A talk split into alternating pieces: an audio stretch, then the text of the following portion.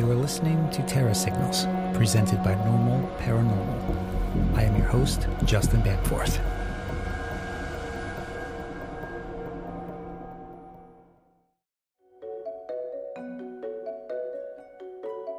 Well, you know what a coincidence is, but what about when those coincidences take on a deeper, more profound meaning? Well, we call those synchronicities. And my guest tonight, Jamie Victor, is certainly no stranger to those. Jamie has been experiencing synchronicities throughout his entire life. Now, I first met Jamie over a decade ago when we worked for the same employer. And he began to share some of these synchronicities, and so I encouraged him to start a journal and chronicle those experiences in the hopes that maybe it might identify patterns that could stand out. So in 2012, he did just that and continues to this very day, documenting almost every encounter in extensive detail. And since then, he has had some unbelievable synchronicities to the point where I think it has developed into a penchant for premonitions and maybe even acute remote viewing skills. So I've begun to call these super synchronicities, or super syncs for short. And tonight, Jamie will share some of these uncanny events that would be hard to believe without proof that they did indeed happen. Jamie Victor, thank you for joining the show. Thank you, Justin. Let's get into it.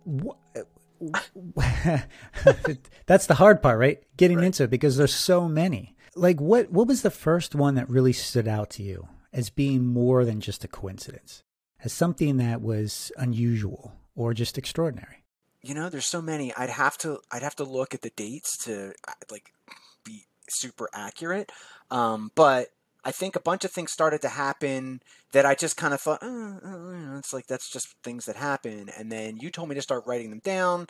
I started writing them down, uh, and like the first thing that I, I wrote down in that was, and, and it's tricky because I'm not, you know, even though I've researched this and I've given a lot of thought to this, like it's hard to to classify which is which. So some things may seem weird and interesting and, and I know they fall under the umbrella. It's kind of like the paranormal, right? Like there's all different things that fall under the umbrella of paranormal, but they're there's uh sectioned off like ghosts. Then you have aliens. Then you have you know poltergeists like you know which may or may not be a ghost. Like so it's it's kind of like that um it's yeah. All right well let me ask you this. How do you differentiate just a normal coincidence with one of these synchronicities Okay, so I would say a normal coincidence. Here's an example. A friend of mine, uh, I know that she liked, uh, her family is, are big Hyundai fans, right? So I happened to be driving one day and I saw a Hyundai and the license plate said, her last name was Boyle, and the license plate said uh, Boyle 56. And I thought that was interesting because, you know, I know her, I just, I bought a Hyundai, and when I told her I bought a Hyundai, she's like, "Oh, we always buy Hyundais," and that's how I found out. You know. So when later on I saw this car, and I, I, I was like, "Hey, I just saw a license plate on a Hyundai. It said Boyle fifty six. Was that your dad?" and and she said, "Because I saw it was like an older man driving," and she said, "No. However, my dad was born in 1956, so." You know, there's no real special meaning to that, but like, oh, that's kind of that's something. Or say you and I are talking about something, a movie or something, and then later on down the line you overhear someone also talking about the movie. That could be a coincidence, especially if it's something that's you know in in the public zeitgeist or it's, it's a movie that's playing now. That's not necessarily like oh my gosh, like you know. But if someone were to say bring up the same movie that you were talking about and then unbeknownst to you like they don't hear you talking but you hear them all of a sudden they start like honing in on a specific part of the movie that rung true to you because of something that had to do with your family or your brother for instance. And then that person is talking about that exact part and then saying like yeah it's really weird because the same thing happened to my brother or my sister. Like then you start to pay attention. And you're like oh wait a minute maybe it goes deeper than that maybe it doesn't. I mean, I've had some of these weird things happen to me where there were multiple points of connection that ultimately led to nowhere. Um, so, but then they're so weird though that you're like, there's got to be a reason. Sometimes there isn't. Um, but I, I write them down. I keep track of them, and then from doing that, you'll start to see later on down the line that other things that seem like they're meaningless will have meaning. And then there's lots of layers underneath it too that that most people don't pay attention to. And if you pay attention to things, you'll find they think that the universe is talking to you. Interesting. Were you always like one to pay attention to the universe like speaking to you or was this something that came as a result of these synchronicities? Honestly, Justin, I think it's it's due to you actually. Like I think you pointing out to me that I needed to document them and you know pay attention. I think that alone like documenting and writing down and taking pictures and saving it, like that alone kind of made it more important, I guess, and then made me pay attention more. I mean, like tying back again to the paranormal, like as you know, you can go, you know, days, weeks, months without even thinking about that topic. And then something will happen where then you'll start getting involved in it, whether it's a story or a movie or whatever, and then all of a sudden things start happening. It's like it sees that you're paying attention to it, and then it wants to, like, it like kind of manifests in a way. I, I don't know. So I find that like I go through periods where nothing happens, and then there's periods where there's a lot. And, and I'm just like I just think it means I'm on the right path. Really, I mean, we'll get into that, but that's that's what I think it means. Do you think that there are times when that aspect of the phenomenon understanding that you are now paying attention to does that scare you no no no i think i it, it excites me and it i start to look to it not not too much like i like like i'll start to see signs and things and then it'll i'll start to like have an instinct about where things are headed, but I'm never like, show me a sign, universe, show me a sign. It just happens, you know? And if it doesn't happen, it doesn't happen. But I don't put a whole lot of faith in it as far as, I don't know, it's like a tricky line, right? So, like, I don't. I don't put too much faith in it, but then sometimes things happen that are just undeniable, and then I'm like, okay, yeah, this is I'm meant to pay attention to this. All right, well, let's get into some of these examples. That way, the audience has a better understanding of what you're experiencing there's so many. So I was trying to think. Uh, you know, I was prepping for this. Uh, I was made my little short list, and as I was adding, I'm like, oh, oh, there's that one. Oh, there's that one too. Oh, there's that one too. And it's really tricky. Uh, well, it was it was really tricky for me to narrow it down. Um, but I think a good one to start with is there, it's kind of like twofold, um, and it's how we met, Justin. So I had a job in the city of Philadelphia, and I quit that job, and then somebody who worked there uh, had who had previ- who I had worked with at that job had left and gone to a different place, and they needed freelancers, and it was where you worked. Her name was Kristen, and I don't remember if you worked directly with Kristen. I, I don't remember because the company was huge, um, but she was the one. She told me like, oh, this place is looking for freelancers. I went in, I met with them, they hired me. I worked there for an extended period of time. You and I met we had lunch together every day, and you know, it was almost like that was supposed to happen. Uh, well, it definitely was supposed to happen because here we are. Uh, but one day, I said to Kristen, you know, the, the job was going really well. And I said to Kristen, hey, I, thank you so much for this. Uh, it's been great. I really needed this work. Uh, I would like to go out. To, let's, I want to take you out to dinner as a thank you. Like, let's go out to dinner. We'll talk about, you know, how it's been and everything like that. She said, okay. Kristen knew where I lived because she had been to my house. So she suggested a place to go, and I didn't know what the place was. It was called uh, Three Monkeys, and I'm like, "What?" She's like, Three Monkeys." And I was like, "I don't know. You're what, what is that?" She's like, "Don't you pass that on your way in?" And I said, "No." And she said, "Well, how do you get here?" And I was like, "Oh, well, I go this way, and I take this road here, then I get on this exit, then I get on the highway." And she's like, "Jamie, you're going a stupid way," which is, you know, typical for me. Uh, so I was like, she goes, "Follow me." and I'll show you right where this place is. I'm like, okay. So we leave. I follow her. We go down the road. We go to this restaurant. We have dinner. And when we leave, she tells me, she's like, see this road?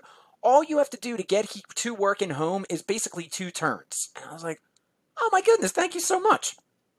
So now I start going this alternate way to work. I'm saving time. It's more scenic. Uh, it's just, I, I, this never would have happened if certain things didn't happen, right? So I'm driving to and from work every day First, I noticed something that was kind of odd. Um, I saw something that looked familiar, and then it wasn't until after years after that I made the connection. Uh, one time I, I was staying with cousins and they took me to a shooting range when I was a kid. And uh, it was on that road, which was strange, right?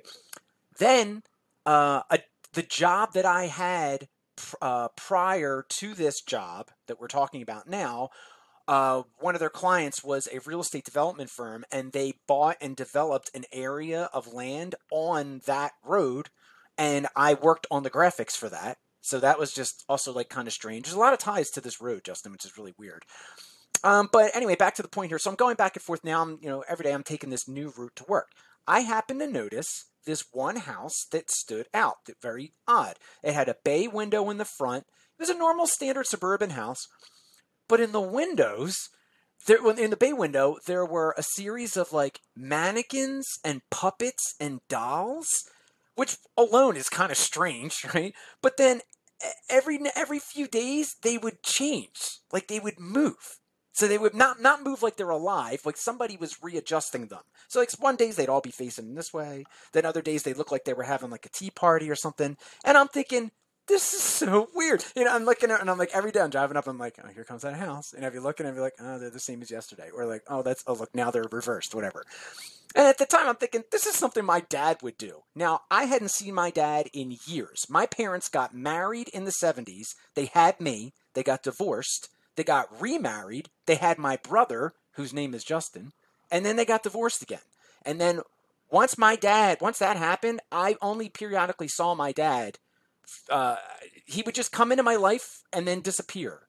So I didn't know where he was at this point. He could have been in Australia. He could have been dead. I had no idea. But it's just, you know, something that reminded me of my dad. And I thought, oh, that's kind of strange. Going back and forth. One day, I had to come in at a different time than I normally did. I forget if it was earlier or later, but I feel like I want to say it was like later. I'm driving down the road to work. There comes my dad out of that house. What? So I'm like, oh my god, so that's my dad. I pull over, I turn around, I get out, I talk to him for a minute. I'm like, Dad? Like, what? And he's like, yeah, no, no, no, no. Talked to him for a minute. Um, basically, then like I left my phone number for my dad, and then he never called me. And then I tried to get in touch with him again, and like he was gone. And the guy who owned the house said, "Oh, your dad's gone," which is what always happened. And then uh, maybe like a year or two later, my dad called me, and normally I don't answer numbers that I don't recognize, but for some reason I answered it, and it was my dad. I talked to him once, called him back again, like two days later, got him on the phone. The third time I tried to talk to him, I would get the standard like do do do. We're sorry. This number's no longer in service, and that's what would happen. And then my dad would disappear into the ether for years at a time. So like that was that was really weird. Like none of that would have happened. It's also very strange because that's where I met you, and now here we are talking about it, right? Um, another one that's also very strange that happened a couple years ago. So that also ties into my dad. Um, it was Christmas time. I was decorating my house, and I I remembered that when I was a kid, we had this like light up snowman. And I'm watching actually. So I was watching uh, Pee Wee Herman's Christmas special, which I my dad and I used to watch Pee Wee when I was little. And I'm watching Pee Wee's, you know, his setup, and it's his playhouse is all decorated for Christmas. And it's also kind of weird because my house is kind of like a Pee Wee's playhouse, so I could see the influence on me. And I'm looking and I see in the background of Pee Wee's, you know, set, there's a light up snowman, and it's one of those like, you know, people put it outside, and it's it's it was pretty like um uh like a ubiquitous one. Like you'd see it and you're like, oh, that's that snowman, like a like a recognizable design. We had one of those when I was a kid that my dad took out of the trash, and it didn't look like that. So I'm thinking, oh, that's weird. And what had happened was my, my dad trash picked this snowman that was broken with the intention of fixing it. He didn't. Um, but we just put it out with our Christmas lights every year. When my parents got divorced, my mom threw it away because it reminded her of my father. That was the end of that, right? So that's gone to antiquity, right? So I'm sitting there watching this, and I go, oh, you know what? I want to do that. I want to get one of those snowmen. I wonder if I can find one. I go on Craigslist and I search on my phone vintage snowman. The snowman pops up it's literally the snowman that I had when I was a kid. It is the snowman. Like I knew from the picture. I'm like, no way. And it was in Turnersville, New Jersey, which is where which, where I grew up. So I'm like, and it had been posted five. It said five hours ago. What? So I'm like, oh my god. So I message them. I'm like, I need, I need this snowman. So I'm coming tomorrow to get it. And they said, oh, well, you know, leave us five. It's five dollars, um, but we won't be home, so there'll be a coffee can outside. You can pick up the snowman and put the five dollars in the coffee can. So I'm emailing them back and forth, trying to explain to them about this, like how amazing this is. And I, I go there, and sure enough, there's the snowman, and here he is right here. It's like, oh, I'm like, oh my, this is the snowman I had when I was, this is it. Like, I was looking for something similar. And I, how do I know that it's the snowman? Because one, it had a hole in his head, which this one has. And this snowman, I don't know how much you could see, but this snowman had a sign that said North Pole, and the signpost was broken, and that's why it was thrown away years and years ago because the signpost was broken and he had the hole in his head. My mother took some fake, uh, you know, these things off of another decoration that we had and stuck it in his hand so we didn't so it looked like he was so I know for like this is this is it. Like this is the like what are the chances of that happening, right? Like that's just too bizarre. The skeptics out there will just say, "Well, look, it's obviously just an extreme coincidence, right? Yeah. Like there's no deeper meaning behind this. You're just connecting the dots the way you want to connect it." But that's the thing about these experiences, right? They're not made for other people. They're made for you. Sure, it's not going to hold a deeper meaning for other people because it's not meant for them. It's meant for you. Another thing that was strange about this that day was what I was doing that day was picking up the snowman, and then I was going to buy to a liquor store to buy airplane bottles of whiskey and you know liquor for a Christmas gift. And like also kind of weird. One day randomly I was in New Jersey. I live in New Jersey now. I grew up in New Jersey. Um, but at this time I was living in Philly, which is where I lived for almost my entire life. And I one night I was going somewhere in New Jersey and I had to st- I stopped at a liquor store to get something to go to this party and I just happened to stop at this one liquor store that was you know on the way, and when I went in there, this place had the mo- the biggest selection of airplane bottle liquor I'd ever seen in my life. They had like nine giant end caps, like huge. And I didn't go in there for that. I went in there for something else. But I remember thinking, well, if I if I ever need airplane bottles, this is the place to go. Fast forward, like, I don't know, five, six years, it, years had passed between these two things. Now I have my dad's snowman in the back, and I'm driving to go to this liquor store because I needed airplane bottles, and I knew I needed to go there. It didn't hit me until I got there that right across from the liquor store was Sam Ash Music, which is where my dad took me to buy me my first Stratocaster. I'm a guitar player, and my dad bought me my first electric guitar. And I'm like, you know, I pull up into the lot, and I'm like, Oh my god. Oh wow, that's it. And right in front of me was a Cape May IPA truck, which is also, I think, you know, okay, uh, granted I chose the park there, but it's not like I would looked and I said, "Oh, Cape May IPA truck," and pulled up behind it. Cape May is where my father moved to when my parents first got divorced, and I like IPA beers, so I took that as like an extra little, like, yes, this is where you're you're supposed to be here. Like, this is this is supposed to happen you know, your your dad had passed, and after he passed, do you think that these synchronicities really started to take off and really started to become really, um, really profound? Well, yes and no. A lot of things started to happen that were music related, and now whenever that happens, I I take that as a sign that my dad is like encouraging me to stay on the path of music because that was one of the last things he said to me was no matter what you do, keep playing music. Like no matter what, never stop playing music like I did. Um, so I always take these as little signs. I'm like, oh, that's that's my dad. That's my dad. You and I had talked about the possibility that maybe these synchronicities might be a way for him to connect with you, right, from another realm. But then there are experiences that don't seem to involve him. No. And no. that throws kind of a wrench in things, right? Why don't we get into some of those?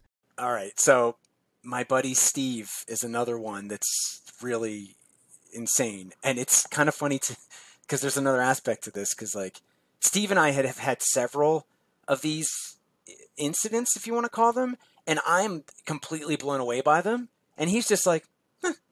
and I'm like, dude, come on, man. He's just like, like so.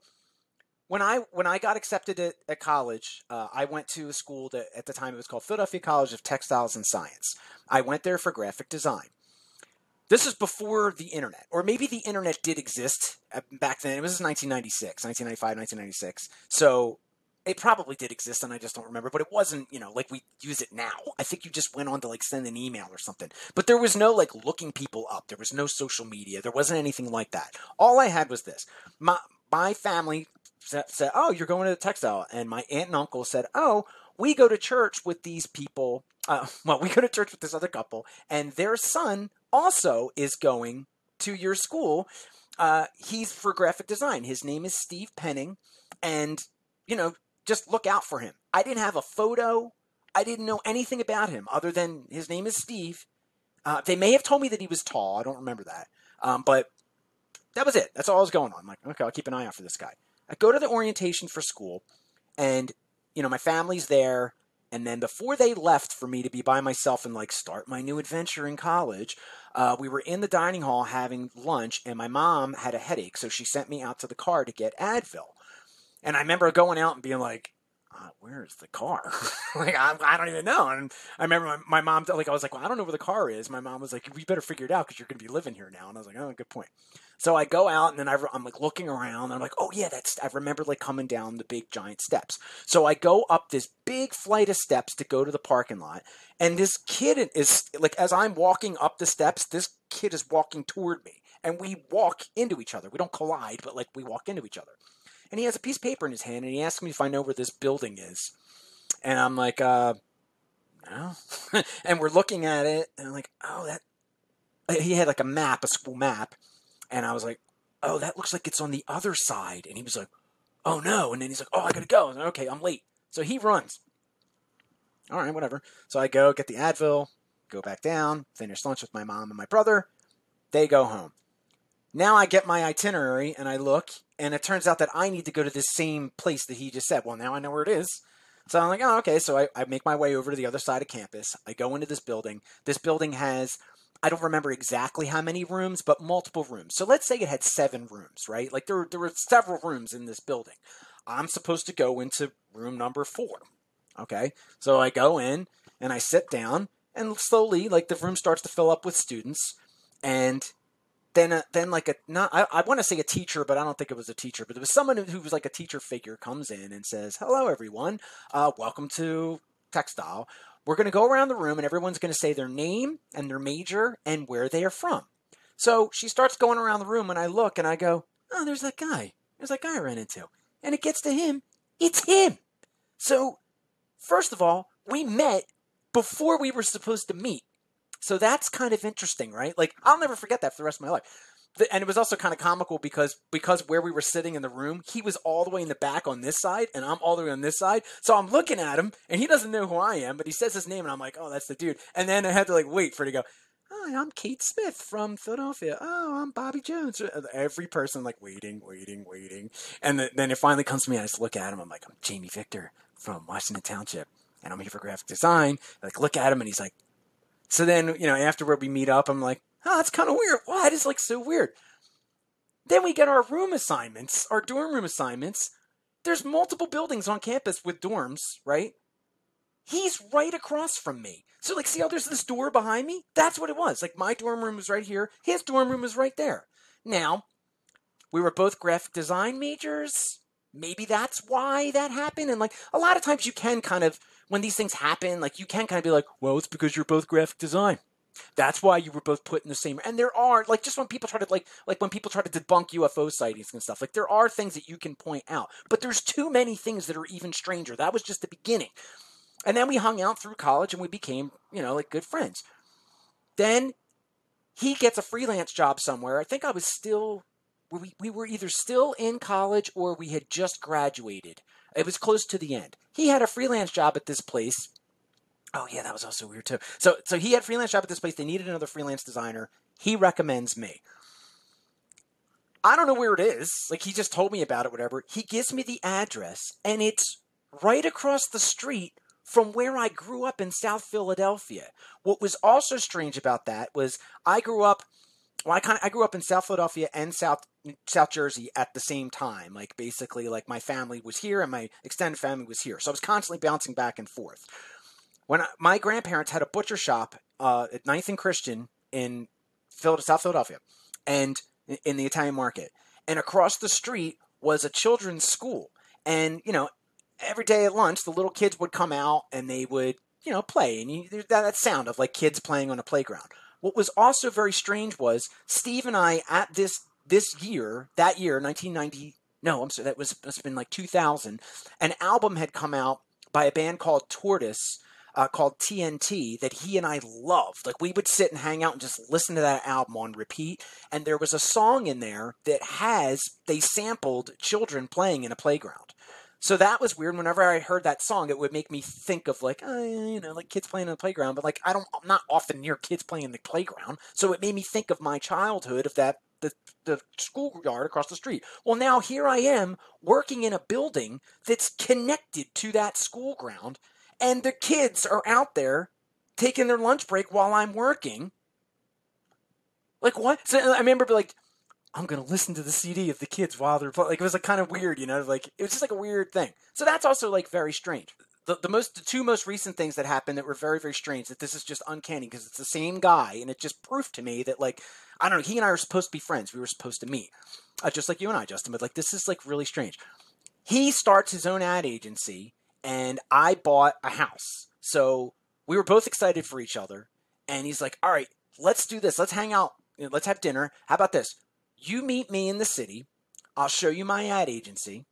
Then I'll follow you back to your house, and then you show me your house. And I was like, oh, great. And this was also the first time since college that Steve and I lived within, now we now live like in close proximity to each other. So we went from living across the hall and across the street from each other, which was also kind of weird and random. We didn't plan that. We discovered that we lived across the street from each other after we moved off campus. Uh, this is the first time since college that we're like less than an hour away from each other. So Steve and I are driving back to New Jersey to my house. And now keep in mind, I've just moved here. I've been living in Philadelphia for like 10 years and well Pennsylvania in pretty much Philly and Pennsylvania area. And I've had a Pennsylvania license plate on my car this entire time. I just moved to New Jersey, so pretty soon I'm going to switch my license plate. I mean, it's not like I would forget my license plate, but it's also like just kind of weird with the timing.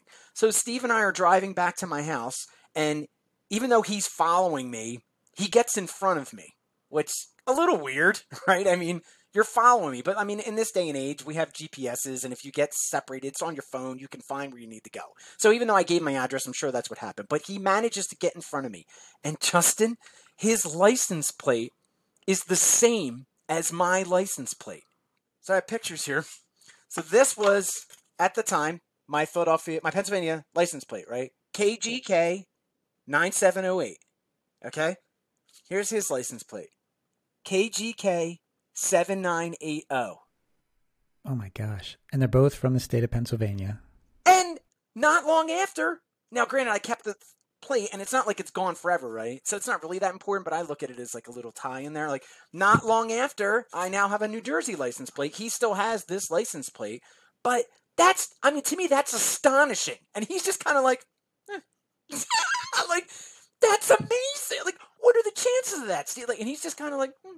And I, I mean, I know he he sees that it's a real thing, so I, I, he's just not. I don't want to say he's flippant about it, but I guess he doesn't take it as seriously as me. And I think maybe because this kind of stuff happens to me frequently, and maybe it doesn't happen so frequently to him.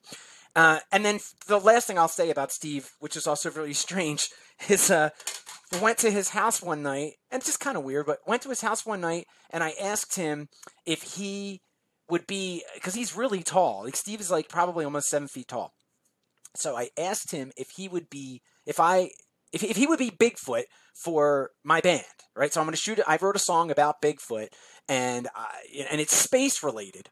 So I asked him if he would be Bigfoot, and I was like, I got down on one knee, and I was like, Steve, I would ask you something. He said, I was like, Will you be Bigfoot for a video in my band? And he goes, Yes under one condition. I'm like, what? He's like, you got to find a costume that'll fit me. And I, it was also kind of funny because I'm thinking like, well, duh, you're tall, I have a Bigfoot costume, but they don't make necessarily Bigfoot costumes for tall people. Like if I'm short, if I wanted to be Bigfoot, I could be Bigfoot. They they don't. So I, it was tricky finding. I could not find a costume big enough for him. But at that same night, uh, we're we're sitting. You know, he agrees. We're sitting by his fire pit, and it was a clear night where the stars were like really clear and like it was just a beautiful night. And he just goes, he's like, you know? And he points up at the sky, and right when he points, a shooting star went by. And so he just goes, you know? And we were both like, and I was like, wait a minute. Were you just going to say, you know, sometimes when I'm sitting out here and I look up, you'll see a shooting star? And he's like, no, I said, well, what were you going to say? He's like, I don't remember. like we were for once, like it finally, like it stuck, like it got him. Like that was weird, dude. It was also weird because the whole Bigfoot thing ties into space. Like it, it's just strange because like I, I made this artwork for the the song. I made a demo version of this song, and in the artwork I have Bigfoot the monster driving Bigfoot the monster truck flying through space. And I want to make a video of that and have Steve be Bigfoot because he's tall. So there's space you know, tied in too. And he pointed up, and there was a shooting star. I'm like, "What are you like an alien?" And I'm, "Are you like my alien brother? Like, what? What is this?" So there's, yeah, there's definitely a lot to unpack, and um, well, with these experiences, right? Like, I, I'm right there with you and sharing the frustrations that sometimes what we think of as extraordinary events are just eh to other people, and sometimes I wonder if maybe that's just the way that they process these things, right? Because how do you wrap your head around some of these extreme events without losing your mind? When you're going through these experiences, how do you not become obsessed or just unhealthily focused on these things to where it just destroys you mentally? Like, how do you maintain your sanity? because usually what happens is it there it's an event if you want to call it that or an incident let's say incident because event sounds like uh, it's something that happens and then that's it. Or there's something that happens and then shortly after that, sometimes immediately after that, like that's it. And then I don't continue to look because like it, I found that it, it's like I just recognize it now. Like I don't have to look. It, it would, it would kind of be like, uh, like I, I think and talk in, in metaphors and analogies. So sometimes they come to me immediately, they don't make sense, and I'll say and they're like, "What?" But maybe this makes sense. It would be like if you went down to the beach to look for a certain kind of shell, and you know, you're going down, and every time you get on the beach, you're like looking through all the shells, and you're like, oh, there's one, and you're like, oh, there's one, and it takes you hours. Whereas then, uh, something sometimes you go to the beach and you're like, oh, there it is, oh, there it is. It just like shows itself to you, and that's kind of like what happens. But then after I find the two, three, four shells, that's it, and then I don't, you know, I don't like keep. I just document it, and I just it used to drive me crazy because it would be something like that whereas like a seashell thing where i'm making this up but it would be something like that where like i would go down the beach whatever and then find this weird purple shell and i'm like oh that doesn't belong and i'd be looking at it and I'm like oh wow and i'd save it and then that night i would go to dinner and then in the restaurant there would be a big purple shell on the wall and then i'd be like oh that's that's kind of weird. And then like I'd go home that night and put something on TV, and then in the background in someone's house there would be purple shells, and, and I'd be like, "What is this?" And I'm like, "Am I supposed to?" Am I supposed to like use the color purple? Am I supposed to go to the ocean more? Like, what does it mean? And I found that in not all cases, but like the the significance of the color and the shell have nothing to do with anything. It doesn't mean I have to go to the beach more. It doesn't mean I should wear purple more. It's just little marks that show me like little signs that sh- that I've learned what this means to me is that I'm in the right place at the right time in my life. And like our our friend Michael Lewis mentioned this the, when we talked about synchronicities before.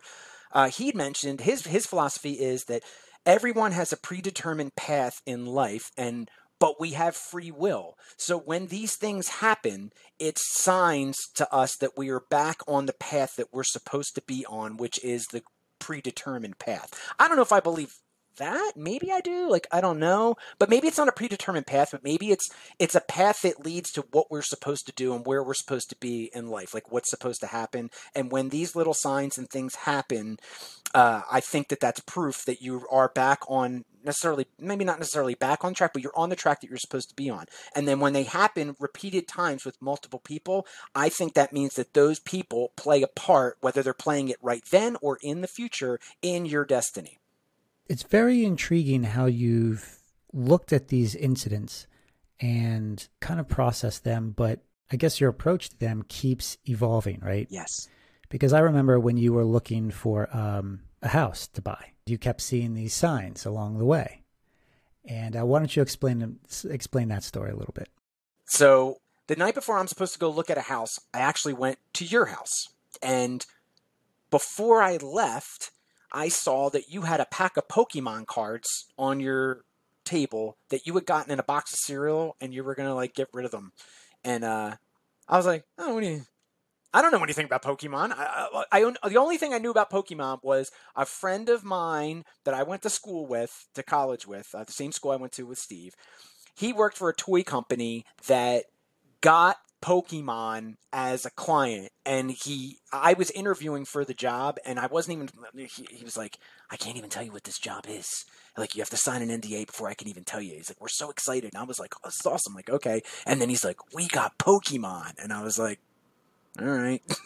and he's like, well, I don't think you know what, like, this would be great to work with you and everything, but like, I don't know anything about Pokemon. I would learn, but this is somebody's dream job. Like somebody who's super obsessed with Pokemon, and I would be taking away someone's job, and I don't want to do that. So, ironically, that place was around the corner from where you used to live. So, when you show me these Pokemon cards, I'm like, ha, I know where these came from. Uh, and you're like, ah, do you want them? I'm going to throw them away. I was like, yeah, okay, like, yeah, I'll, I'll take them. So I take them home. Then I go to start looking. The next day, I went to look for a house, and I'm going to buy this house. I'm looking in the house, and in the closet on the floor, there was a, a nothing on the in there. Well, there was like a few little things, but like there was a Pokemon hang tag sitting on the floor. I was like, oh, that's that's really weird. There was also an Everlast hang tag in a different closet, which was very strange. And I might be getting the houses confused at this point because I think they were two different houses. But like to me, that was like a sign, right? So the one house that I almost bought, I went in and so I let's see, 2008. I was a designer for. Uh, I rebranded. I, I not all by myself. I worked with a team of people in an ad agency, but we rebranded Everlast, the boxing company, and I redrew their logo and I designed a bunch of stuff for them, including hang tags. And I still have them. I still have samples of them. That you know, as a designer, you get samples of your work and you just store it in the closet. I'm looking at this house that I'm going to buy, and in the closet in in what would be the closet of my design studio there's nothing in the closet except for some hangers and then attached to one of the hangers was an everlast hang tag that I designed. And it's also really strange because the tags that I designed were going to go in that closet. right? So I thought for this is the house this is the house and I'm gonna have it forever, everlast. Like maybe that's what it means. I don't know. Thought for sure that meant I was that was gonna be the house. I bought the house the day before I was supposed to move into the house. It went to foreclosure. Um, there was some shadiness going on, and they almost got almost passed it through, but at the last second it got caught. Uh, and people told me like that should have been caught a long time ago, but then found out that it was because that the realtor was doing some shady stuff or whatever. But meanwhile, I'm all packed up to move all my stuff. I'm moving to like tomorrow, and I find this out. No, you're not moving. You're not getting that house. I'm like, but that's the Everlast house. Like, what do you mean? And I think that was the house also that had the Pokemon, the Pokemon uh, hang tag. I think I'm, i might be getting confused. I have this all documented just right now. I'm not remembering it correctly. Um, but that just meant to be like, all right, well, I guess that house wasn't meant to be. I looked at another house before this house. I go into the basement of the house there's an Everlast box that I designed that I'd never seen in real life before. Now, maybe that's just me. I don't go to sports stores. Like maybe if I had gone to Modell's, I would have seen it, but I didn't. And I'm like, oh my god, this is too weird. But that house turned out to not be the right house. It needed too much work, but it was on the same road as this house. So, so I think again, it's like a sign, like you're getting there, like you're almost there. I come to this house and it's down to the wire. I'm working a contract a position where it's super super busy and I don't really have time to move. And this house is also like under const- not under construction, but like I had to do a lot of things to this house in order to be able to work uh, li- live in it. Um, so this room, I decided, all right, well, this is going to be my office, and I don't have time to like decorate. I just need to get to work. So I look in this room. There's a, like nothing in here except a rug that was hanging on the wall kind of weird. Somebody nailed a two by four to a rug and hung it up. Okay. And then there was a, a cork board that was nailed to the wall. So I'm like, all right, well, there's where my desk's gonna go. like, I'll figure this out later. So I just set my desk up and immediately I start using that cork board and I'm in my house. And then it gets to the point where things calm down. And now I'm like, okay, now I moved in. Now I can start to decorate. And I realize the way that I, de- I set up my office was not conducive to efficiency because I did it really quickly and I saw the cork board and I just so I'm like, all right, I need to rearrange the room.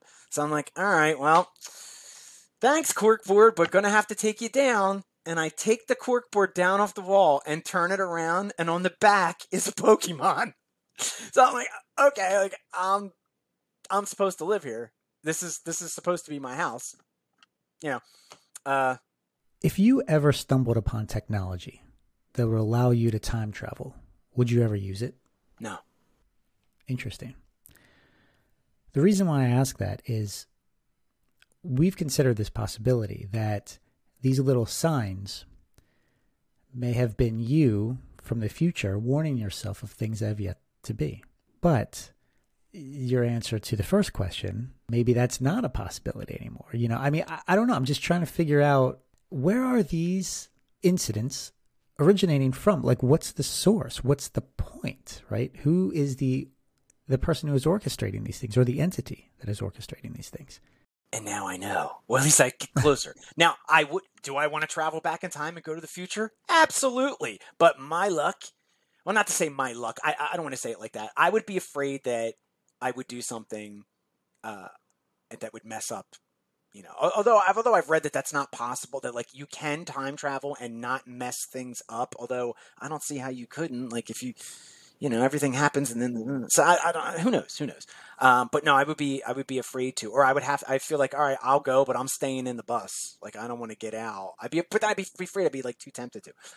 Uh, but anyway what's happening now is things are happening and then like tertiary things are happening that are lining up to the moment.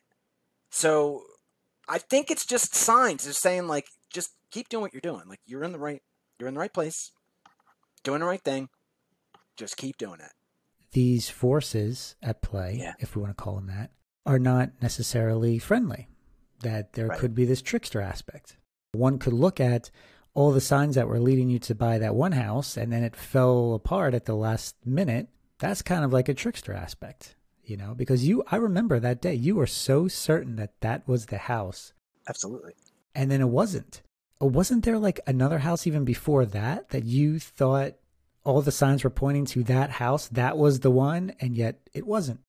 Yeah. Sometimes I wonder if these things are truly helpful or if they're messing with you.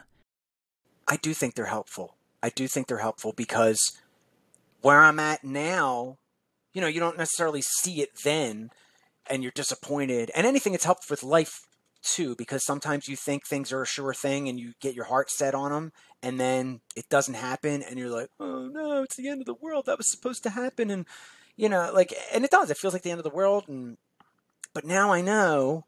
Well, well, now, like when those things happen to me, like, oh man, I just think back onto these times. I'm like, well, what about that house that was the house? Now I'm in this house, which is perfect. It, it actually worked out for exactly what I wanted to live here for, even though I want to move. like it, it, worked out for exact. I don't know if if the right things would have lined up in the in those other houses where I'm able to do what I do here, which is I play music. Um, I, I have two bands and we both practice here, and we're loud. Like we're not rude, but we're we're rock bands and we're loud. And my neighbors do not complain. They never said anything to me. If anything, they they compliment. Oh, I like the new tune. You know, and I'm, I'm like, oh, please, if I'm ever too loud, don't call the police. Call me, and we'll stop. But we're respectful, and we stop at 9:30. Um, but I would that have happened in the other places? I don't know. Would I've gotten as lucky as I, have gotten? Because that's not something that you're able to usually get away with. It's practicing loud, you know. So, right. well, let me ask you this. Yeah. Let's say the future you knew something that the present you does not know, obviously, and wanted to warn the present you of something that had yet to be, do you think this is the way that you would communicate with you? Again, just speculation here. I mean, yeah, like our talks about this make total sense. And yes, and it's not it wasn't until recently that what I understood as a sign that I was doing the right thing, which I still think I did, when I look back in retrospect, there were signs that I think may have been telling me that I was doing the wrong thing, but it's not the same as it's not the same as like if you're going to walk into some building or something and you're like mm, this doesn't feel right. Or you get like an instinct with that tells you, like your gut instinct that says, don't do this. Or maybe you shouldn't get in the car tonight. You know what I mean? Not like that. At the time when all these things were happening, they were amazing, uh, but they had a negative connotation. And now that things have, have transpired, and I look back, I'm like, oh, wow. Wow. Maybe those were signs that, but I didn't interpret them as bad. So I don't. It's that's like a whole other. It's yeah. like a, a. It's. Yeah, and we can only speculate, right? We can only right. guess on some of these things. But I, I think it's important to kind of present these alternative theories, these different angles, right? To kind of I don't know if you can ever make sense of these things because they happen so frequently now. But there's a lot of a lot of these incidents that are similar to premonitions, right? Yes. Things that take place that you pick up on that have yet to be.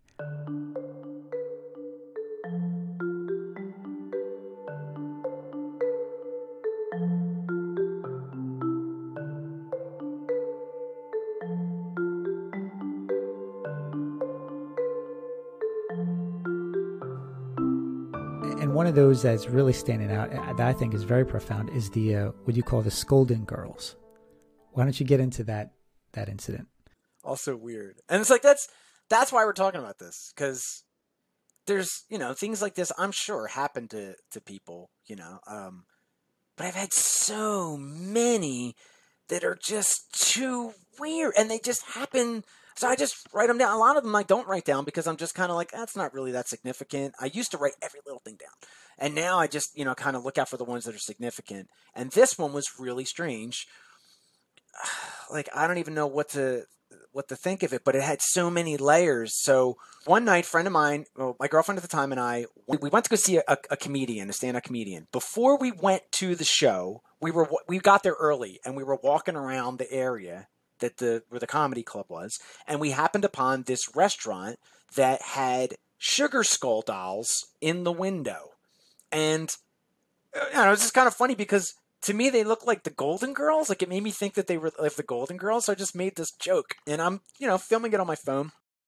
And I'm like, oh look, you know, here's there's Sophia, there's Bea Arthur, you know, like, and I'm like, there's Rose, like, it, it just like just like a funny joke, and it was in a restaurant which also plays in. Didn't go into the restaurant. There were people in there, but that's not. I was, you know, just trying to kill time. We just thought it was funny and made this little joke about the about the Golden Girls. So go see the comedy show.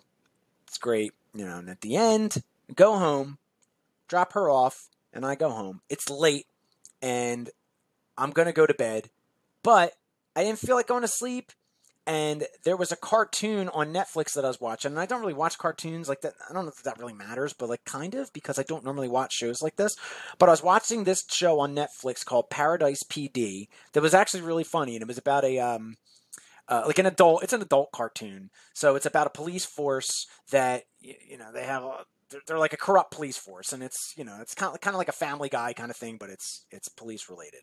And it's just weird because I had been watching that show, and I don't remember what episode, but like, you know, this wouldn't have happened at this time if I hadn't started the show when I did and decide to watch a cartoon show, which I normally wouldn't watch. So I forget which episode it was, but I had watched prior episodes. So now, like, let's say, all right, the next episode that I'm going to watch on this show is episode five. Well, I'm coming home from the comedy show. It's late. I'm tired, and I'm just going to go to bed. And then I was like, uh, I think I probably took a shower. And sometimes when I take a shower, it wakes me up.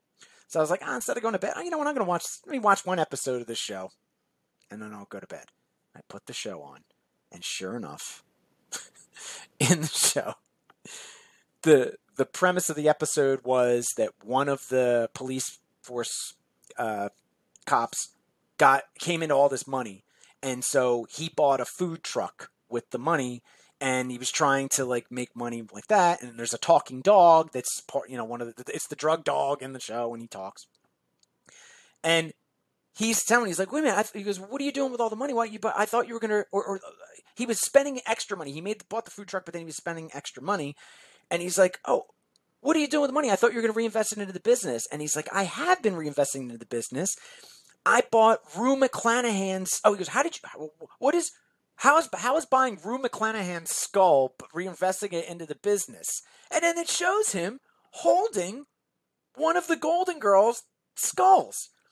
So that alone, I was like, whoa, that's weird. What a random reference, and it's a skull. Then later in the episode, the guy who's running the fruit truck and he now has this real nice office and it's filled with like all these things and he has a glass case of all of the golden girls skulls except for um, betty white because she hadn't passed away yet which was really strange because maybe an hour two hour no i guess maybe like two three hours prior i had seen that skulls that i you know interpreted as the golden girls behind a glass thing. Like in this guy's office, it's a glass case. Like that was strange. It was also kind of strange because all of them were there except for uh, Betty White because she was still alive at that time. And when I was looking at them and making the joke, there were five Golden Girls, and one of them I wasn't sure. I was like, "Is that Rose? Oh no, that's Rose." Like, oh, I'm not sure. And I'm like, oh, that one doesn't belong. Like making a joke. And it turned out that that was the one that stood out, which was like kind of strange. So I'm just like, what the? Like, that is too strange. So then I'm showing my friends this, and when I took a picture of this restaurant, the restaurant also had a sign on the, you know, like a marquee, and some of it was in Spanish and some of it was in English, and it was one of these things that I, now I look back and I think they did intentionally design it, but it was one of those things that looks like designed by accident because there's sometimes like as a designer I design things. Sometimes people don't know what they're doing and they throw things together and it looks like they designed it even though they didn't, and it's kind of like a happy accident. And it looked like that to me, like they just used random letters and stuff, but it actually made like a cool design and it's all you know in English. And then there's a sign, a line in Spanish that I didn't know what that meant. I just you know took the picture because I liked the sign. I'm showing you, Tina, and Christina, and I'm showing them this, and Christina goes, "Whoa, that's really weird." I'm like, "What?" She goes, "That line in Spanish on the sign says." This will change your life. Not this food will change your life. Just this will change your life. And she's like, that's really weird for that to be on a restaurant sign because it doesn't say food. And I'm just like, oh my God, is that what that means? And then Tina's like, wait a minute. I know where that place is. I work right there and I get my nails done at the place right next door. So it's like, the, the skulls and the Golden Girl things, I call it the Scolding Girls. Like that alone was really insane. But the fact that also I made that spec- I made that video specifically to show you, Tina, and Christina, and it it it resonated with Tina and Christina at the like. That's weird, but like, what does that mean? Am I like you know? At the time, I was like, what does that mean? Am I supposed to invest in the Golden Girls, or like, or maybe I should start one. And that's where you can get crazy, which I don't do. You could be like, oh my god, I, I means I, I have to I have to start watching all the episodes of the Golden Girls, and it'll tell me what to do with the rest of my life. No, that's not what it means. Uh, but it just, I think it just meant, meant that like I was supposed to be there, like that was supposed to happen, and maybe that message means something to me to the future that may have to do with either the Golden Girls or maybe this, like talking about these synchronicities. Maybe it does change my life. I don't know. That's yet to be seen, but very strange. And I never would have known that if I didn't show that to Christina or Tina. I never would have known that message. And you and I have talked about the aspect of maybe this is a sort of inadvertent remote viewing skill that you're exhibiting as some of these examples, you have uh, birthday predictions, which is just remarkable how these things just pop in, seemingly pop into your mind, but they're actually important pieces of information that there's no way you would have known. And then these incidences take place and confirm those things. So why don't we get into some of those birthday predictions? I'm yeah, that's that's happened to me a bunch of times too, which is really strange. Um, but uh, I was freelancing at this ad agency in Philadelphia, and there's a parking lot behind there. And it's an old city, so it's not a parking lot that's like a typical kind of parking lot. It's one of these that's like they they can fit a lot of cars in in the spots, but like you have to give the guy your key, and he goes and he like Tetrises it in there, and then you know later when you come back, you say oh, I'm here, and then they they move cars out of the way to get it. They're like it's it's amazing, like amazing job how they're able to do this.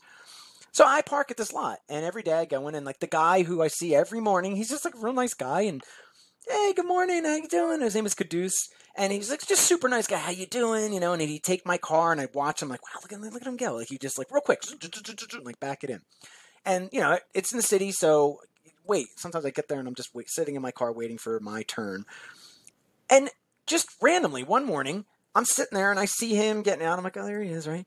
And just randomly, I'm thinking, huh, I wonder when his birthday is. And I don't know why. Like, I might have been thinking, this guy is a really nice guy and I, I appreciate him. So whenever I find out when his birthday is, maybe I'll get him a birthday gift. Like, I don't know if that's what I was thinking or not. I just remember just randomly this thought pops into my head, like, wonder when his birthday is. So I don't ask him. I, I, I didn't ask him. Like, I just give him the key, good morning, takes my car, parks it. I go into the agency, and not long after, one of the other women that worked there also parks her car there. So she's like asking around and like she wants to get a gift. And she's like, "Oh, Jamie, you park in the lot. You know Caduce." I'm like, "Yeah." She goes, "I'm taking up, uh, you know, I'm going to get him something for his birthday, and I'm taking, you know, like donations. Do you want to get like throw in for his birthday?" I'm like, huh, "That's weird." I go, "When's his birthday?" She goes, "Today." What? So, okay, like really strange. And this happened recently. I was at an outdoor venue and my girlfriend and her brother are playing in a band and it was outside and he's a guitar player and he had a tuner pedal on his his pedal board.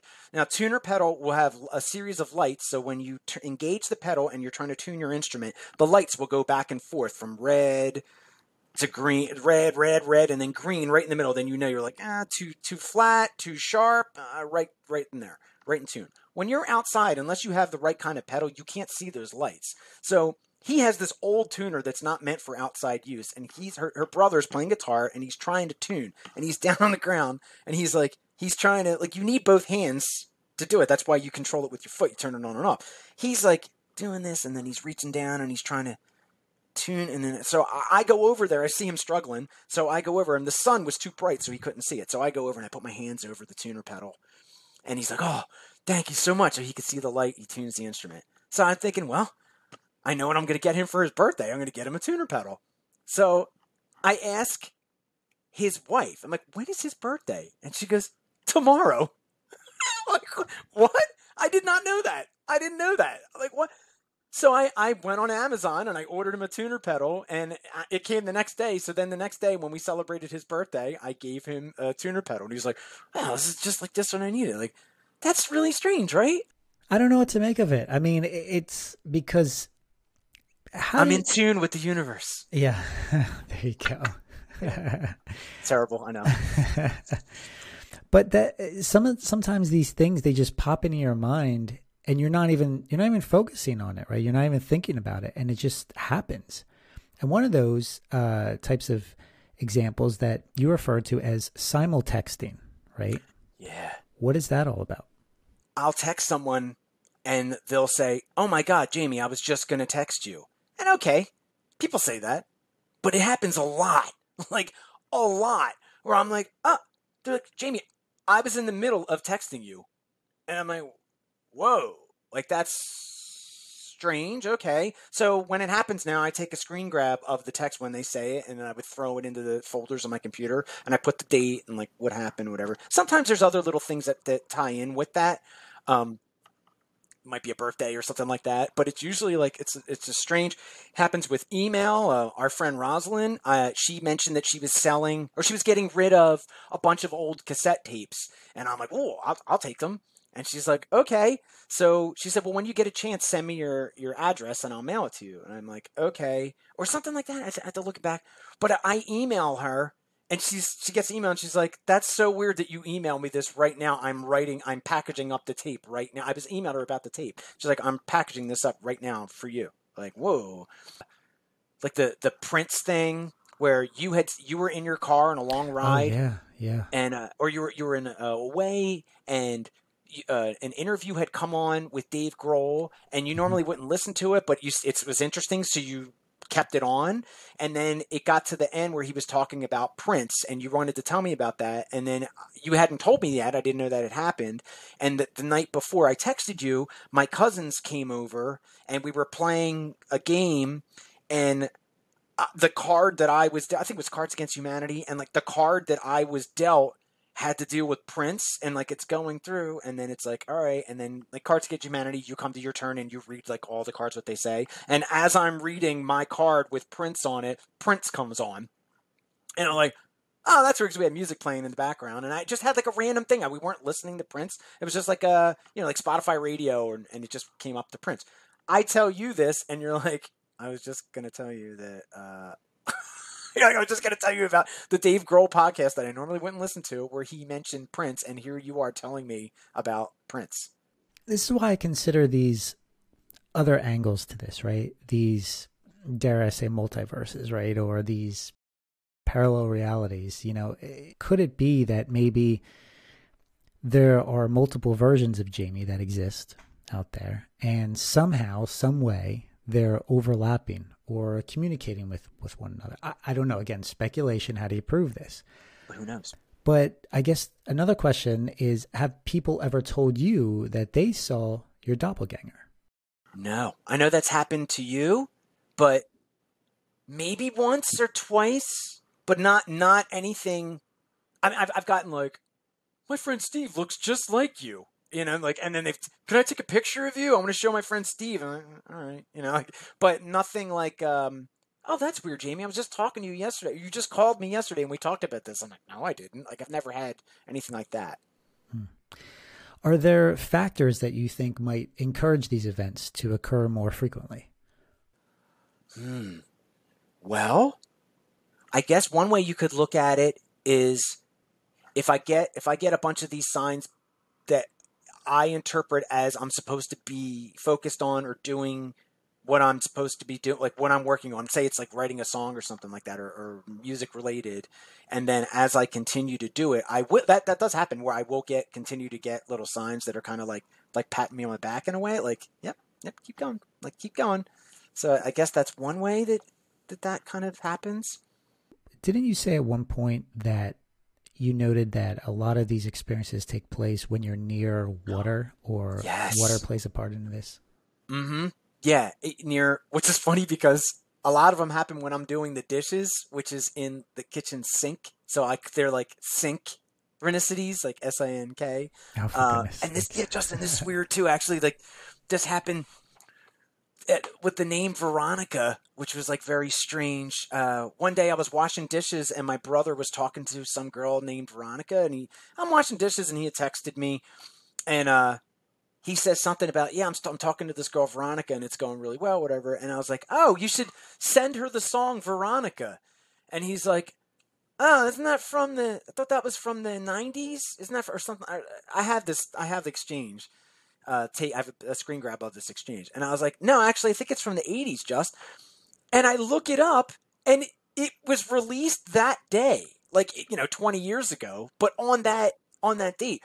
Also strange with the name Veronica, the, the, the little side tangent that doesn't have to do with the sink, uh, but I'll get back to the water thing. Um, in the same spot in my kitchen, my friend Jason and I were both talking about a story. We were, we were both talking about a girl that we didn't know who her name, what her name was, and I was just as a joke gonna say Veronica, and he and I went to both. We were we were like just like you know kidding around, like uh, and then what if this happens, and then like what if that right, and then you go up to her and she says this and that, like that kind of thing. Like we were kind of like spitballing, and we both went to talk at the same time, and so he was like he's like, yeah, like, and, and I was like, oh, and I went to say the same, and I like, I stopped and I let him, I'm like, oh, sorry, like, go. And he goes, oh, hey, what's up, Veronica? And I was like, did I just say, what? He's like, what? I'm like, that was the name I was to say too. Like, we didn't know what her name was, but we both thought the name Veronica. And it's just weird because I also had that Veronica thing right there, like, same vicinity. Like, my sink is here. Uh, had a lot of weird things happen in that vicinity of my kitchen. I don't know why, what's going on there. Like it's also weird because my house kind of, it like dips down in the level dips down right there, and there's weird things that have happened in that location of my house, like this, which is kind of strange. But I do think that water has something to do with it, and I'm wondering if if it's because that our body. I mean, it sounds kind of silly, but our bodies are made mostly of water. And like, you know how you say it? People say like, oh, I get the best ideas when I'm taking a shower. Well, part of it's probably because you're not thinking about anything else. You're, it's a meditative state. You're relaxed. You're super relaxed because you're, you're getting washed and the water feels good. And, you know, you'll tend to zone out in, in those instances. And I think maybe that's why you get your best ideas. I think part of it is that. And I think part of it might have to do with the water because I've gotten these weird things, whether in the shower or in the sink, where things like that have happened out of the blue. One night I was taking a shower and I started to think about uh, this band that I'm a huge fan of, and th- so a friend of mine had told me about this band, and she's like, "Oh man, he's they're they're awesome. They're, they're called Rain Wolf, which is also kind of weird because like since then the wolf as an animal has played a lot of a part in my life several times. It's just like strange." Um, but it also like since I was a baby, I was always afraid of wolves and stuff. So like it's just kind of strange. Um, but yeah, so I was thinking about like so one time like they came into Philly to play before now they're like a huge band and it's funny because a lot of people are like who? But like they've opened for Black Sabbath for the Who they've been on HBO like they're a big band but that's the that's the world we live in now where people be like oh I've never heard of that band and then that they but you go to see them and this the show is sold out because so many people have heard of them. And this is an instance of that band. So before they became huge they were touring a lot and they came to Philly and I went to see them and I hit it off with the bass player of the band. His name is David, and like we just became friends. Like eh, you know, and I think I found him on Facebook, and we started messaging on Facebook. And like I don't use social media anymore, so he was like trying to get in touch with me, and I wasn't answering because I wasn't on there. I didn't know this, right? So now I'm taking a shower one night, and I'm thinking, oh, you know, it'd be awesome. It'd be awesome to like have a show with them. What if I opened? For Rainwolf. Now, I don't know why that happened, like why that thought came into my head, but I thought, like, oh, you know what? I'm a designer, right? So I'm like, well, be cool. I should know what I should do. I should design a poster and have all my favorite bands, you know, Rainwolf with the OCs and Ty Segall, and then my band Fossils from the Future, like opens the, you know, opens the show. And I just had that random thought, and then I got out of the shower and I went to bed.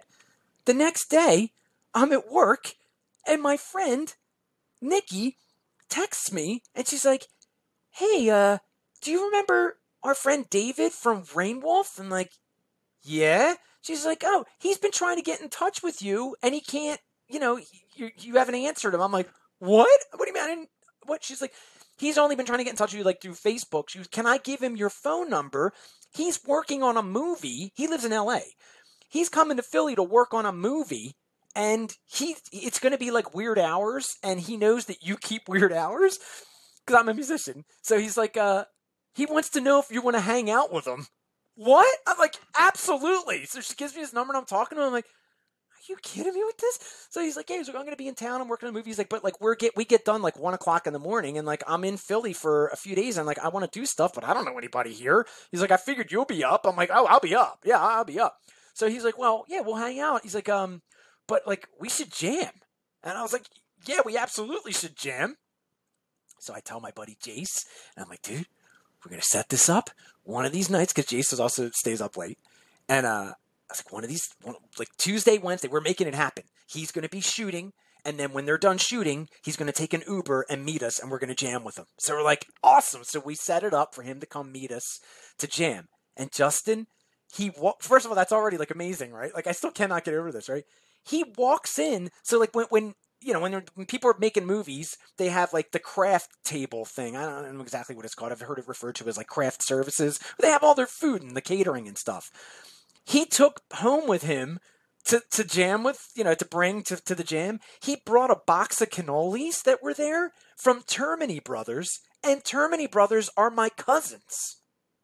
So, the, you know, they're like third, fourth cousins down the line, like, uh, you know, but I am related to them and of all the things, to, I mean, he could have brought in a pizza pizza. He could have brought in nothing, but he brought in a box of cannolis that's my family. Like that's that's really weird, right? Again, these experiences are tailored for you. Yeah. You know that if anything, that's what I've learned about these stories that you've shared with me over the years. I don't want to forget about this, but I guess kind of related. When you went out to California one time, oh, you yes. had an experience with an individual. It was very it was a very peculiar experience. And I don't know if it means anything or if it has a deeper meaning, you know, looking back on it and reflection, but it was very interesting. Um, why don't you share that story a little bit? Yeah, Justin. It's also it's, it's, weird. It's it's weird that you said this right now in this part of the of the podcast, the interview, whatever we call it, because I looked him up. Like that was after I told you this. Like after I filled out the prep sheet for this, um, I realized like, oh, I forgot I, I should included this. I should included this. I should included this, and that was one of the things that I forgot to include. I curiously, you know, went on Facebook to look him up to see like what is he doing or like whatever. And Justin and I found I found a picture of him that's the picture was taken on my dad's birthday, which oh plays gosh. a part in this, right? And he's wearing a sweatshirt that says wolf on it. Oh my gosh. And we just we were just talking about wolf like right now, right?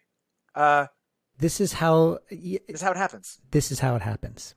Yeah, I don't know how else to express that to the audience listening today. This is how it happens. This is a perfect example of Jamie's life. But let's get into that story since obviously there's a reason why. Yeah, so a perfect segue. And like what's what's strange about it is like the little clues and things are things that happened in the past that are then become relevant at that time right? Like it, like everything i was just telling you about the wolf and the rain wolf and all of that like that wouldn't have been significant if i looked at that picture when i met the guy right? Because that was a long time ago before i even knew who rain wolf was. And also this man reminded me of my father and that's why i trusted him. And to see that that picture was taken on my dad's birthday that's to me that's it's one thing like, oh all right well that's kind of weird. But this happens so often to me that now i know that that's not just an insignificant coincidence. Like yeah. there's a reason. That and it and it's tied to music so it's supposed to be well if it if it helps for what it's worth the yeah. thought to talk about this wasn't something that i had on my my notes it was something that just popped into mind as you were talking about the rainwolf incident oh justin so again yeah, see like yeah. i have a little note here to Oh, on this your little sticky note that you're showing me, yeah. Yeah, it's a it's a note to remind me to to to remind me to bring this up to you today. Um, All right, well let's let's get into it because I think I, this is really profound. If you still remember it. Oh, I remember it. Yeah, yeah. Okay. Yeah. Um, I had I was going through a divorce, and my buddy of mine named Ian had moved out to San Francisco, uh, years prior, and he kept trying to get me to go out there to visit him. You should come out here. You should come out here. And I was like, I, am busy with the band right now. Like my ex-wife and I were in a band, and we were really busy, uh, constantly playing. Like we were we were on a trajectory that just kept going up until it went down. And once that happened, like my whole life fell apart, and uh, I, you know, I was getting divorced, and and I, I was telling, I, I told my friend, and he's like now's the time for you to come out here. Come out here, clear your head, and you will love it here. You got to come out here. So I'm like, now's the time. And you had never been to California prior to that? Never been to California. No, I've never been there. He lives in San Francisco. So I fly out there to go visit and stay with him for a, a week. And he told me, he's like, listen, uh, right now is a really good time because I don't have work right now, but if I get the opportunity to, to work, I'm going to have to work. And I was like, yeah, I get it. Like, that's how my life is. I get it. And he's like, so I'm like, okay, so I go out there and visit him. Some strange things happened on that trip that I will never forget. Uh, very strange. Like, I've had a recurring dream. It hasn't happened since then, but I had had a recurring dream uh, since I was a child of being in a car in the passenger seat behind the front passenger seat in a car in a line of other cars back like this. And like in a reclined position. Yeah like and, and, the the seat wasn't in a reclined position. The car was. And there's all these other cars and it's like we're going up a hill. And i had that dream a bunch of times where nothing happened. I just happened to be in this car like uh, all right so whatever right? Insignificant dream that just but the significance being that it repeated multiple times. I can't tell you how many times over the years, but I did have that dream multiple times, right? I'm I'm in California, and this isn't even the story we're supposed to tell, but this is also weird. So I'm in California with my friends uh, Ian and Ryan, and they're showing me around San Francisco. and they decide to take me to this point, this like lookout point that everyone goes to that you got to see because it's a great view of the city and everything. So I'm like, all right, I don't, I don't know, I'm just along for the ride. I'm in the car with them. We go up and, there's a whole line of cars, and I'm like, oh man. They're like, yeah, it moves quick, but this is a, a popular spot, so we'll just like wait it out. I'm like, okay. So we're in the car and we're riding up, and then all of a sudden I'm like, oh my god! I'm like, you guys, this is weird. like, what? I'm like, this is a dream that I've had. And they're like, huh? And I'm like, this is a dream. I've had this dream where I've been in this position. And they're like, oh. remember my one friend going, that's not a dream, buddy. That's called deja vu. I'm like, no, I know what deja vu is. This is not deja vu. I'm like, you guys, this is weird. This is so weird. And then they're like, what did you do in the dream? I'm like, I'm nothing. I just stay in the car. And they're like, get out, go walk around. I'm like, should I? He's like, yeah. And then he's like, Ryan, go with him. so then Ryan gets out with me, and then we get out of the car and like we walk up, and then we get to this like beautiful vista where you can look around and see, and like nothing happened, but that was weird, right? So I'm like, oh my god, I like that is so strange. Some a lot little weird things like that. That was really weird though that happened. So then that happened. I'm trying to say like a lot of weird things like that happened throughout that trip that made me believe that I was supposed to move to San Francisco, including this one. So the one day my friend has to work and he's like, I'm so sorry. I have to work today. You're on your own. And I'm like, that's, that's fine. So he's like, oh, it's, it, it was a Tuesday. It was a Monday or Tuesday. And he's like, uh, it's free museum day in San Francisco today. He's like, all the museums are free. So I was like, oh, okay. So I'm like, all right, well, I guess I'll go to the museum. So I get my backpack on, you know, get ready to go. And uh, it was the first time I had a smartphone, and it was the first time I was using uh, like maps to navigate. And like I can't even use a paper map. I know it sounds silly, but I'm not good with maps.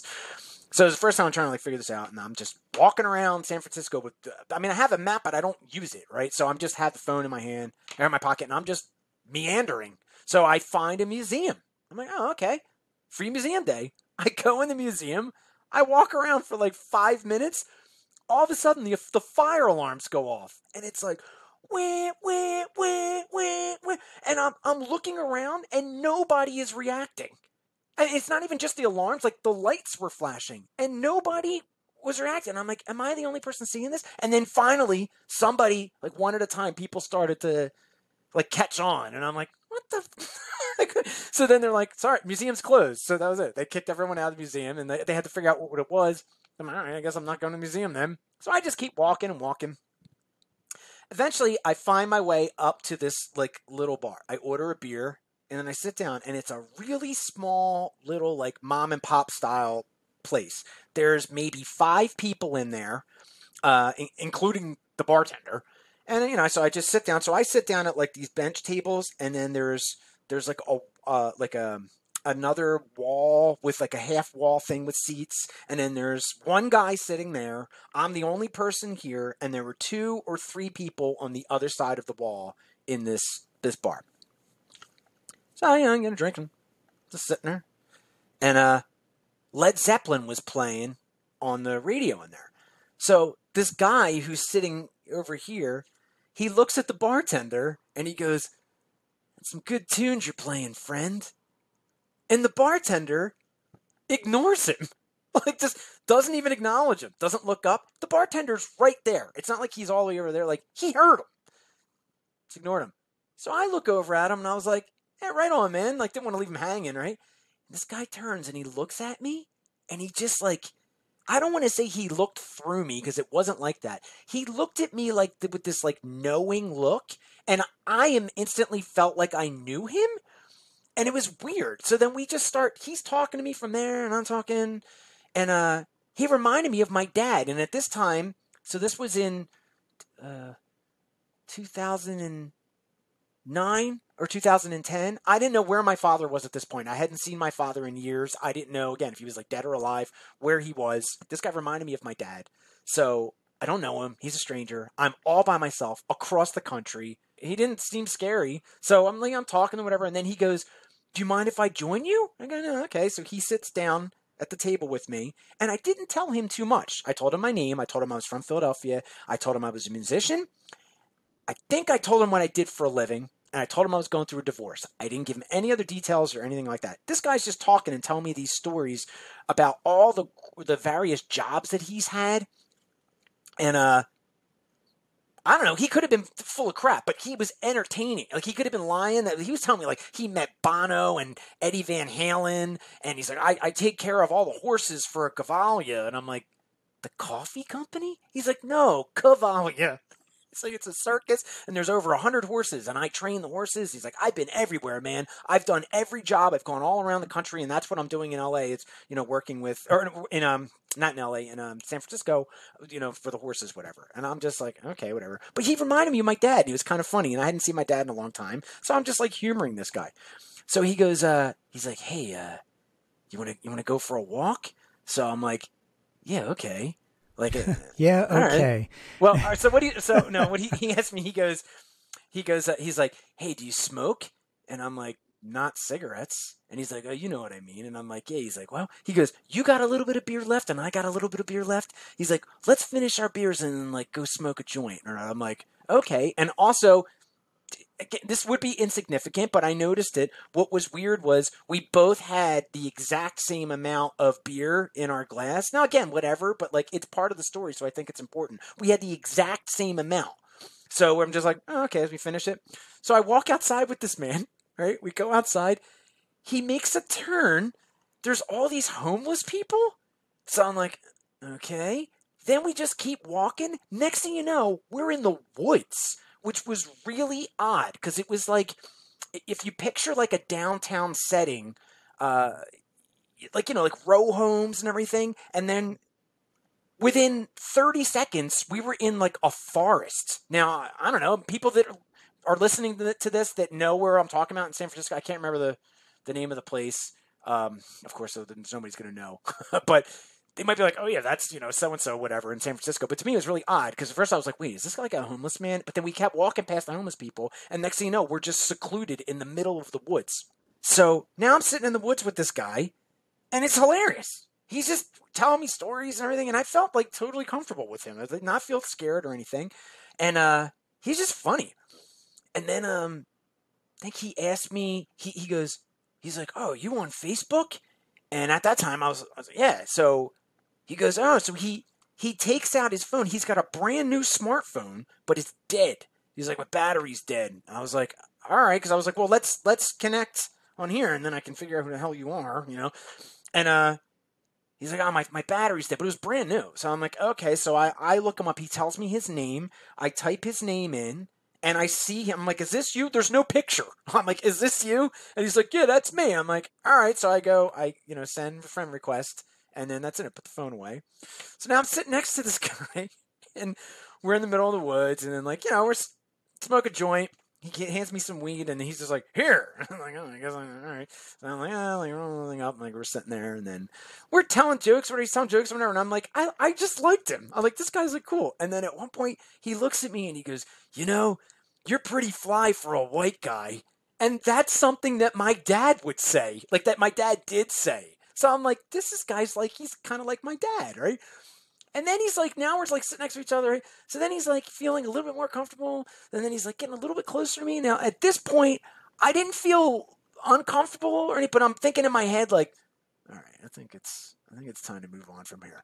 So I think that, and I'm thinking like, all right, what do I like? How am I going to get out? Like, what do I say? And as I'm thinking it, he just he just he goes he just stands up and he's like, all right, well, it's time for me to go. I'm like, oh, good. so he goes, I'm going that way. And I'm like, I'm going that way. I don't know where I am, but I'm not going to go the same way he's going, right? Because I'm feeling like this is probably the time that I should leave. Like, all right.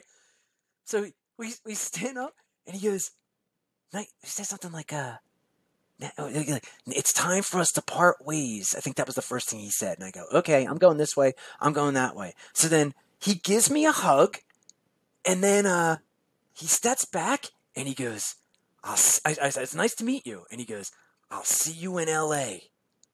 I'm like, okay. And then he turns around and he starts walking away and I start walking away and I'm thinking, I take three steps, three steps. And I'm thinking like, how weird. I turn back around. He's gone. Go- There was no way unless he like sprinted or was hiding behind a tree or or was a magician, there's no way that he he he disappeared. Like he was right there, and I'm not kidding you. I took one, two, three, and turned around, and he was gone. So that was strange. And then so then I go have the rest of my trip, whatever. I come back, and then I'm telling you at lunch one day, and then you were the one that noticed. You were like, "That guy, do you think he may have been like a ghost or an angel?" And I'm like, well, I mean, maybe he because because that was the one thing I'm leaving out. I didn't tell him very many details about myself, but what he did tell me, he gave me like these very poignant pieces of advice about how to get through my divorce, and it was stuff that I needed to hear right then at that time that really helped me. And it was it was awesome. It was almost like he was sent to me for that purpose, right? So I look at when I get home and I'm telling you, and you're like, yeah, because you told, and, I, and I'm not lying. Like I have no reason to make this up. So you told me you're like, didn't you say when you were in the bar? I'm like, oh, that's right. He he addressed the bartender, not specifically like, hey, bartender, but he said, nice tunes you're playing, friend. And the bartender was maybe nine feet away, and the bartender didn't even look up. He's like, maybe you were the only one that saw him. I'm like, oh. and it was also weird because I'm thinking, that's weird. Like, he and I, when we were talking, we were both laughing, and I remember looking around and the other people in the bar looking at us like, like and then I'm laughing to yourself. Maybe I was laughing to myself, right? But it turned so I never saw that man again, right? It turns out he is a real person. Um, I haven't talked to him since then. Uh, but then after that, he started reaching out to me on Facebook, but through other people's Facebooks, like not from his own. He was sending me messages from people. And back then, you could get messages from people that you weren't friends with on Facebook. And I'm getting messages from like Joe Jackson. I'm like, who's this guy? And he's like, it's Richard from San Francisco. Um, just wanted to say hello. And I'm like, what the? I'm like, but then why did he accept my friend request? I'm like, maybe he's just old and he doesn't know how to use Facebook. Wait a second. You, you mean he was messaging you through other aliases other profiles no. on Facebook? No, from other other profiles. Yeah, from other people's profiles. Even okay. though he had his own account, he didn't have a picture, but he did have his own account that I sent a friend request to, and I don't remember now if he accepted it, but maybe not because he started messaging me from other people's like full on accounts. And I get the this guy's like a troubadour. Like he's just like that's the impression that I get. And when I looked him up now on Facebook, I can see he's still like the last time he posted on Facebook was like two or three years ago maybe. And uh, people are, are were like on his for his birthday, people were posting and saying like, "Where are you? How have you? What's going on?" You know. And people do that to me too when I went off Facebook people do the same thing to me. I'm like, you're you're asking me where am I on Facebook that I'm not on? Like, if you really care about me as a person, you'll call me. But anyway, um, so I do think that he is a real person, uh, maybe. But I thought I thought for sure he was an angel. That and maybe he wasn't uh, re- really an angel, but he definitely served as an angel um, at that time in my life. Interesting. But he has a photo now. No. No, he, he doesn't there's pictures of him on his Facebook, but he never made a profile photo, which is doesn't add up. It's kind of strange. The phenomenon is strange. It gives you just enough to string you along, gives you just enough answers to keep you wondering, but it never gives you the definitive answers or the definitive reasons why these things are taking place, the solutions to all of your problems, right? It gives you just enough to keep you guessing, to keep you wondering, to keep you going. And uh, I think these experiences are perfect uh, testament to that. We'll have you back and we'll go through some more of these examples and through uh, some more of these stories, right? Because you have quite a few stories to tell, a lot of which we didn't get into tonight. Thank you, Jamie. This was really interesting. And I hope that other people hearing your story, maybe they've had similar experiences. How can people get in touch with you? I know you're not on social media, but you do have a website. Yeah. Um, my website really has nothing to do with this stuff. It's my my graphic design website. Um, so, I mean, I guess people could message me through there. You can send me messages. It's jamievictor.com. Um, beyond that, I have like my band websites, um, fossilsfromthefuture.com and allrightjunior.com. We didn't get a chance to really cover this, but tell me a little bit about your band, about Fossils from the Future, and its really its underlying themes, right? To incorporate high strangeness subjects into the music. Exactly. Yeah, it's a lot of weird, uh, stories with like it's weird story of how the band started uh, and like where it's going, and it's uh, yeah, it's par- I call it paranormal blues rock. so it's it's like the Black Keys if the Black Keys sang about Bigfoot and werewolves and aliens and space and ghosts and, and things. So that's what the songs are about. But it sounds cheesy, but I'd like to think it doesn't sound cheesy.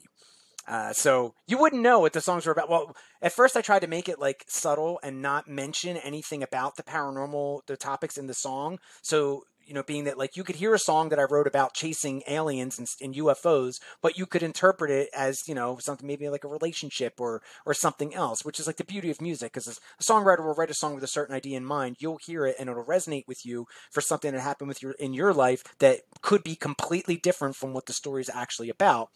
Uh, but then I realized that most people like don't get it just in general.